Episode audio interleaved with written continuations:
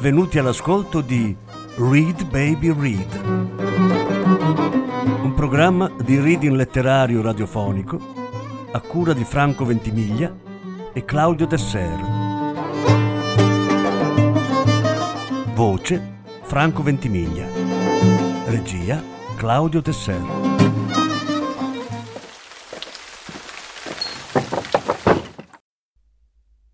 Patrick Modiano Sconosciute.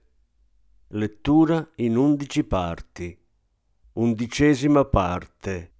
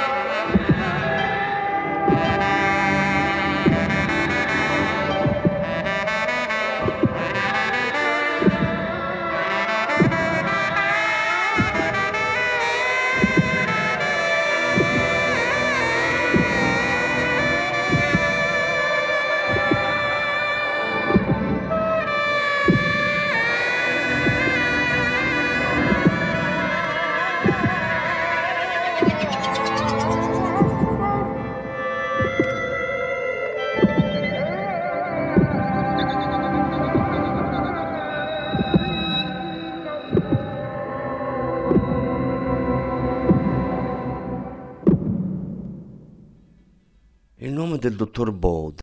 Anche quello ricorreva sì e no ogni paragrafo del testo di cui gli avevo appena portato la copia dattilografata.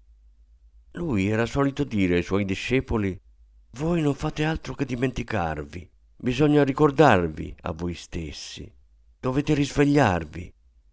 Più battevo a macchina e più mi sembrava di sentire la sua voce, una voce sorda. Cercavo di immaginarmelo. Doveva essere un uomo dallo sguardo limpido, mani che ti accarezzano e placano la tua angoscia. Non avevo il coraggio di dirlo a Cheruredan per paura di deluderlo, ma ero una sentimentale. Anzi, ero proprio quella che si dice, con un nome che mi è parso sempre piuttosto gradevole, una donnicciola. E lei? gli ho chiesto. Lei conosce il dottor Bode? Gli sono stato presentato all'inizio dell'anno dalla donna da cui la porterò, Geneviève Perrault. Mi ha fornito altri dettagli. Il dottor Bode aveva abitato a Parigi, ora viaggiava molto. Si era stabilito a San Diego, in California, ma veniva spesso in Europa per occuparsi dei gruppi, a Parigi, in Svizzera e in Inghilterra. Mi ha scrutata per un momento, quasi esitasse a dirmi qualcosa di molto importante. Poi si è deciso ci sarà una riunione il mese prossimo con il dottor Bode, sempre a casa di Genevieve. Forse lei accetterà di presentarglielo. Dipende. Voleva certo farmi capire che non si poteva essere presentati al dottor Bode così, al primo colpo. Io ero in prova. Alla riunione del giorno dopo si sarebbe deciso della mia sorte. Magari mi avrebbero sottoposta a un esame. ha radunato i suoi compiti e li ha riposti nella valigetta. Poi ha tirato fuori una busta. Per lei, da parte di Geneviève Perrault. Era una somma di denaro che Geneviève Perrault mi versava in anticipo per altri lavori di dattilografia che mi avrebbe dato regolarmente, circa due o tre testi al mese. Sarebbero serviti per le riunioni. Questo significava che mi consideravano già un membro del gruppo. Lui aveva parlato di me in termini favorevoli a Geneviève Perrault e lei era disposta a concedermi la sua fiducia. Era consuetudine versare una somma mensile ai membri del gruppo privi di sussistenza, di modo che potessero lavorare a tempo pieno per le riunioni. Gli ho detto che mi imbarazzava moltissimo accettare quel denaro, ma non ho voluto rivelargli ciò che si nascondeva in fondo ai miei pensieri. I 600 franchi al mese che guadagnavo da Barkers mi avevano insegnato che nessuno ti dà mai dei soldi in cambio di niente. Questa Geneviève Perrault non sarebbe poi stata esigente come i padroni di Barkers. Lei deve accettare. È una prova di fiducia da parte di Geneviève. Allora mi sono infilata la busta in tasca e ho provato un senso di sollievo. Se proprio volevano farsi carico di me. Ero stata talmente sola durante questi ultimi mesi a Parigi e a Londra dopo la partenza di René. E poi la prospettiva di battere a macchina per questa Geneviève Perrault mi è parsa meno faticosa di quanto non fosse il mio lavoro da Barkers. E le ho anche portato un libro del dottor Bode. Lei legge l'inglese? Sì. Mi ha dato un volume rilegato. Sulla sopracoperta nera ho letto V. Bode In Search of Light and Shadow.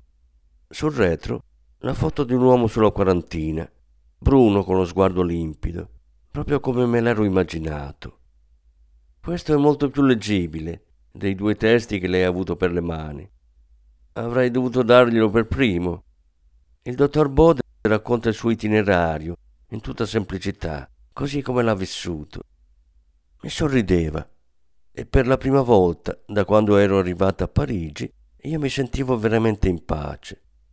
Bastava lasciarsi andare, fare il morto e dire a me stessa che mi ero imbattuto in queste persone che volevano il mio bene, alle quali avrei potuto affidarmi. Mi avrebbero dato dei consigli. Non mi sarei più ritrovata completamente sola a morire d'angoscia nel mio angolino, tentennando agli incroci. Loro mi avrebbero dato sollievo. Loro mi avrebbero indicato la strada. Ecco di cosa avevo bisogno. Di guide mi ha proposto di accompagnarlo a casa. Quel giorno non prendeva la corriera per andare a fare lezione, ma aveva ancora dei compiti da correggere. Stava sostituendo un collega assente. Mi ha detto che era veramente una strana scuola, dove poteva succedere che un insegnante scomparisse da un giorno all'altro. Allora gli altri lo sostituivano e si ritrovavano divisi a metà. In una classe lezioni di matematica, e in un'altra lezioni di inglese o di geografia. Spesso ai professori mancava il diploma necessario, ma non erano troppo esigenti in quella scuola. Anche lui non aveva avuto il tempo di finire gli studi. Aveva scoperto l'insegnamento del dottor Bod e quello valeva più di tutte le lauree in filosofia del mondo. Mi parlava in tono intimo, forse ai suoi occhi ero diventata un'amica e una pari poiché stavo per assistere a una delle loro riunioni. Geneviève mi ha consigliato di lasciar perdere la scuola e lavorare a tempo pieno per il gruppo. Ma lui si faceva degli scrupoli ad abbandonare il posto di insegnante. Lo pagavano abbastanza bene e poi era meglio che il gruppo si facesse carico di giovani come me. Camminavamo lungo Boulevard Lefebvre a passo lento, il passo che avremmo tenuto camminando sul lungomare. E lei mi ha chiesto quali sono i suoi stati d'animo. Era la prima volta che mi faceva una domanda personale, ma io non ero molto incline alle confidenze. Io non ho stati d'animo, gli ho risposto. Bene, questa risposta sarebbe piaciuta al dottor Bode. Eravamo arrivati davanti alla chiesa di Sant'Antonio da Padova. Lui mi ha indicato uno dei caseggiati lì intorno. Io abito lì, al piano terra, che fosse la finestra sempre accesa quando tornavo dal cinema. Davanti al portone del palazzo ha posato la valigetta marrone per stringermi la mano. La soluzione migliore, mi ha detto, è che lei venga a prendermi domani sera alle sette e dieci alla Gare Montparnasse, al binario del treno da Versailles. Così io l'accompagno da Geneviève Perrault. Si ricordi, sette e dieci. Quel pomeriggio, nell'atelier, ho iniziato a leggere In Search of Light and Shadow. Avevo temuto che la lettura in inglese mi ricordasse Londra e René, ma via via che voltavo pagina mi sentivo invadere da una leggera euforia, come se le parole del dottor Bod mi persuadessero che io potevo vivere al presente e che avevo persino un futuro davanti a me. Era scritto molto meglio del testo di Michel Kerouredan e di quello che avevo battuto a macchina. Il dottor Bod nel suo libro non utilizzava tutti quei termini dotti, risveglio di sé, lavoro su di sé, pose, movimenti e quella formula che ricorreva altrettanto nei soventi due testi e che io ogni volta battevo a macchina senza capire. Chiave d'ottava. Raccontava semplicemente i dubbi e le angosce della sua giovinezza, che non erano diversi dai miei, e il modo in cui era riuscito a vincerli. Non avevo la sensazione di leggere, bensì di ascoltare una voce familiare che mi sussurrasse all'orecchio. Il dottor Bode era nato a Lambeth, un quartiere povero di Londra, che io non conoscevo, se non per averne viste alcune strade dal finestrino di un treno, subito prima di arrivare alla stazione di Waterloo.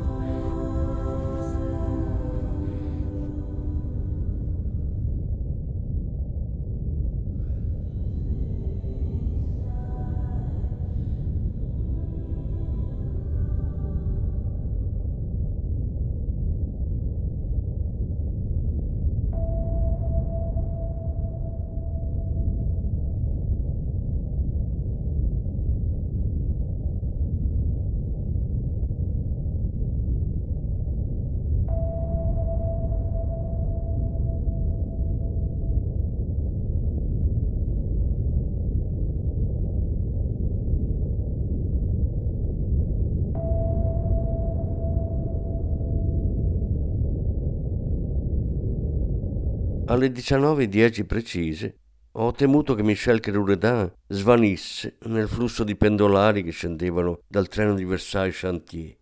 Ma ho finito per scorgerlo da lontano per via della sua statura e di quel modo bizzarro di portare la grossa valigetta marrone, senza impugnatura, come se fosse un cane o un bambino. Abbiamo preso il metro, eravamo in piedi, stretti gli uni agli altri, ma questa volta io non provavo più il minimo senso di panico. C'era qualcuno che mi accompagnava e il libro del dottor Bode, che avevo finito a tarda notte, mi aveva dato una gran calma. Siamo scesi a Convention, che Ruredan mi ha detto che Geneviève Perrault abitava lì vicino, all'inizio di Rue d'Ombal. In seguito mi sono recata spesso a casa di Geneviève Perrault seguendo percorsi sempre più complicati per evitare il mattatoio e le strade in cui temevo che si trovassero le stalle dei mercanti di cavalli. Mi ricordo che subito dopo il cinema Versailles tagliavo per una stradina alberata su cui il fogliame si chiudeva a volta. Credo che fiancheggiasse il muro dell'ospedale di Vaugirard. Ho il ricordo di un sentiero profumato dai tigli.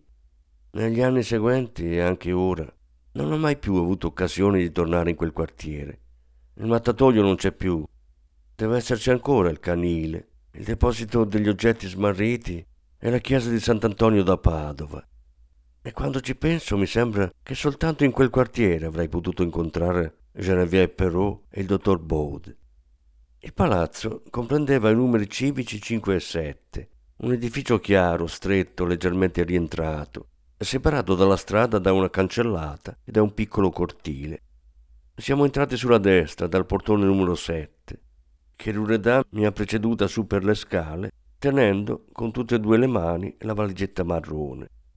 È passato tanto tempo, non ricordo più il piano esatto. Uno degli ultimi. Cheruredan ha suonato tre volte il campanello. È venuta ad aprirci Geneviève Perrault, bruna, coi capelli raccolti in uno chignon. Il suo viso all'inizio mi è parso severo, visto nella penombra dell'ingresso. Abbiamo seguito un corridoio e quasi in fondo, sulla sinistra, siamo entrati in una stanza illuminata da lampade a stelo. Una luce calda e smorzata. Le tende erano tirate. Si è alzato un uomo. Ho riconosciuto dalla statura il tizio che era nella foto insieme a Michel Crerouredin in aprile-maggio a Reculonge. È rimasto immobile per un istante, quasi nella stessa posizione della foto, dove teneva il libro aperto. Poi ha fatto un cenno col braccio a Michel Crerouredin e si è voltato verso di me. Mi chiamo Gianni. Sono davvero contento di incontrarla ma sua voce era più bassa di quella di Cheruredan. Gli ho stretto la mano senza dirgli il mio nome. Gli ballava addosso un vecchio abito di velluto grigio. Genevieve Perù mi ha sorriso. Mi è sembrata più giovane che nell'ingresso e quel severo chignon contrastava ora con la dolcezza del volto. Il suo sorriso leggero, misterioso, mi avvolgeva insieme al suo sguardo. Due occhi verdi, Indossava uno chemisier rosso scuro, nessun gioiello, nessun anello, tranne una catenina al polso. Michelle mi ha parlato tanto bene di lei e io la ringrazio del lavoro che ha fatto per noi. Parlava con voce chiara, con un leggero accento parigino. Michel, Cheruredin e Gianni si erano seduti a gambe incrociate sul tappeto di lana. Si sieda, mi ha detto, sempre con lo stesso sorriso e mi indicava il tappeto. D'altra parte non c'erano sedie in quella stanza, tranne giù in fondo, tra le tende tirate e la scrivania di legno scuro, una poltrona con lo schienale di pelle. Si è seduta anche lei a gambe incrociate, il busto molto eretto. Lì sul tappeto noi quattro formavamo un cerchio, come se ci accingessimo a giocare a un gioco di cui non conoscevo ancora le regole. Faremo una lettura, ha detto Genevieve Perù con la sua voce chiara. Qualcosa di semplice ed essenziale per festeggiare l'arrivo della nostra nuova amica. Michel Cheruredin ha aperto la valigetta marrone che aveva posato accanto a sé e ha tirato fuori parecchi fogli, li ha tesi a Gianni. Leggerai tu, ha detto. Gianni ha cominciato a leggere con una voce lenta, la voce di un attore di teatro classico o di un tenore ho riconosciuto un passo del libro del dottor Bode. Raccontava un sogno che aveva fatto all'età di undici anni. Fino ad allora era stato un bambino uguale a tutti gli altri bambini di Lambeth, con dei genitori che assomigliavano a tutti gli altri genitori. Si fondeva nel color mattone delle case, nel grigio dei magazzini, nelle pozzanghere sui marciapiedi. Quella notte aveva sognato di sorvolare il quartiere a bassa quota e riusciva a riconoscere da lassù i passanti, i cani, gli edifici in cui abitavano i compagni, tutti gli incroci che gli erano familiari. Era una domenica mattina e lui aveva visto anche suo padre affacciato alla finestra e tutto intorno gli altri quartieri di Londra, il dedalo di strade, il brulichio di gente, le automobili, perdersi all'infinito. Gianni leggeva sempre più lentamente, lasciava pause di silenzio tra una frase e l'altra. Così il testo assumeva il ritmo di una poesia. La voce diventava sorda, era ridotta a un mormorio che mi cullava. Genevieve però, il busto sempre ugualmente eretto, mi fissava con i suoi occhi verdi e mi avvolgeva nel suo enigmatico sorriso. Le sue mani accarezzavano la lana del tappeto, mani sottili, lunghe, dalle unghie tagliate corte, che Rurredan teneva la testa bassa, le braccia incrociate. Gianni ha terminato la lettura e un silenzio ha gravato su di noi quasi che gli altri due volessero ancora captare l'eco della sua voce e magari, tramite quella, la voce del dottor Bode. Mi dica, c'è qualche cosa nel testo su cui ha lavorato che le è parso oscuro? mi ha domandato Geneviève Perrault. La sua voce esprimeva una tale sollecitudine nei miei confronti che la domanda mi ha intimidita ancora di più. Dovevo a tutti i costi trovare una risposta. Ho finito per far fugliare. Non ho tanto capito bene la chiave d'ottava. Gli altri due si erano voltati verso di me e mi osservavano con benevolenza. Cheruredan frugava nella valigetta per tirare fuori il testo che io avevo battuto a macchina. Forse voleva verificare cosa ci fosse scritto a proposito della chiave d'ottava. È molto semplice, le spiego. E gli occhi verdi di Geneviève Perrault mi ipnotizzavano poco a poco. Non ascoltavo più, contemplavo il movimento delle labbra, le dita che accarezzavano meccanicamente la lana del tappeto. Udivo un'unica parola che lei pronunciava spesso, armonia. Lei ha smesso di parlare e io ho annuito col capo. Ecco, ora sa praticamente tutto sulla chiave d'ottava, mi ha detto Gianni. Altre domande? Per stasera penso che basti, ha detto Geneviève Perrault. Si è alzata con un movimento agile e ha lasciato la stanza. Gli altri due restavano seduti a gambe incrociate e io non osavo muovermi. Allora è soddisfatta della nostra prima riunione? mi ha chiesto Cheruredan. L'altro sfogliava le pagine che io avevo dattilografato. È molto brava a battere a macchina, mi ha detto. Credo che lei diventerà la segretaria dei gruppi. Molto più che la segretaria, ha detto Cheruredan. Si è acceso una goloise mi sorprendeva che si potesse fumare durante le riunioni. Mi ero immaginato tutto un cerimoniale. Geneviève però è tornata nel salone. Portava un vassoio, poi l'ha posato sul tappeto in mezzo a noi. Ha riempito a metà le quattro tazze. Tè alla menta, ma con un sapore particolare che non conoscevo, come se in segreto ci avesse aggiunto qualcosa. Bevevano lentamente, senza parlare. Io mi guardavo intorno. Sulla sinistra, accanto alla scrivania, gli scaffali della biblioteca rivestivano un intero angolo della stanza. Libri con rilegature antiche. Sotto la libreria un divano di velluto grigio. Una lampadina con il paralume rosso, fissata a uno degli scaffali, proiettava sul divano una luce viva. Ho pensato che Geneviève Perrault doveva distendersi lì a leggere e magari anche il dottor Bode quando era a Parigi. Si sono alzati. Michel che Loredana e Gianni hanno stretto la mano a Geneviève Perrault, uno dopo l'altro, in modo un po' cerimonioso, dicendo che avrebbero partecipato alla riunione di venerdì sera. Io mi preparavo a congedarmi e seguirli, ma Geneviève Perrault mi ha fatto cenno di restare. Michel che mi ha detto arrivederci, a venerdì o magari anche prima al caffè. Aveva già abbracciato la valigetta marrone. Lei li ha accompagnati fino alla porta d'ingresso. Io aspettavo in piedi, da sola, al centro della stanza. Ho sentito la porta che sbatteva. Geneviève però era di nuovo accanto a me, avvolgendomi col suo sorriso e con i suoi occhi verdi.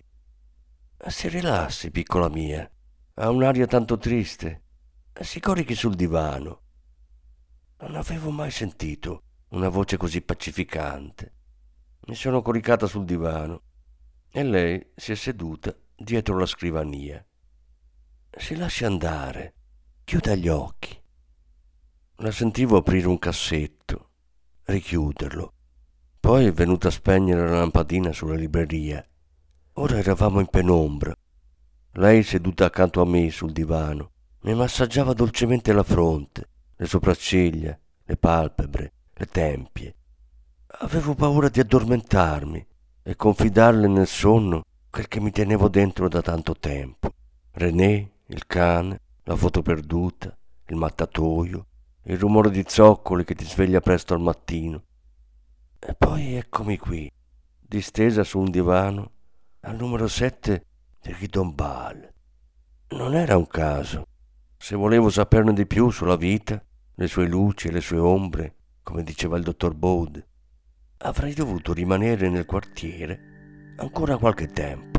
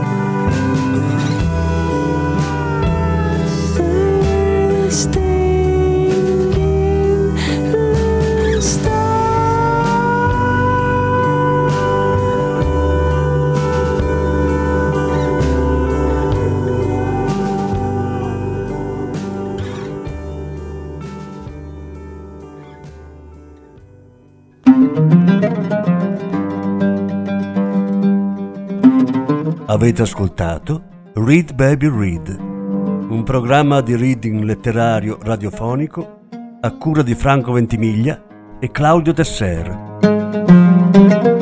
Grazie per l'ascolto, alla prossima settimana.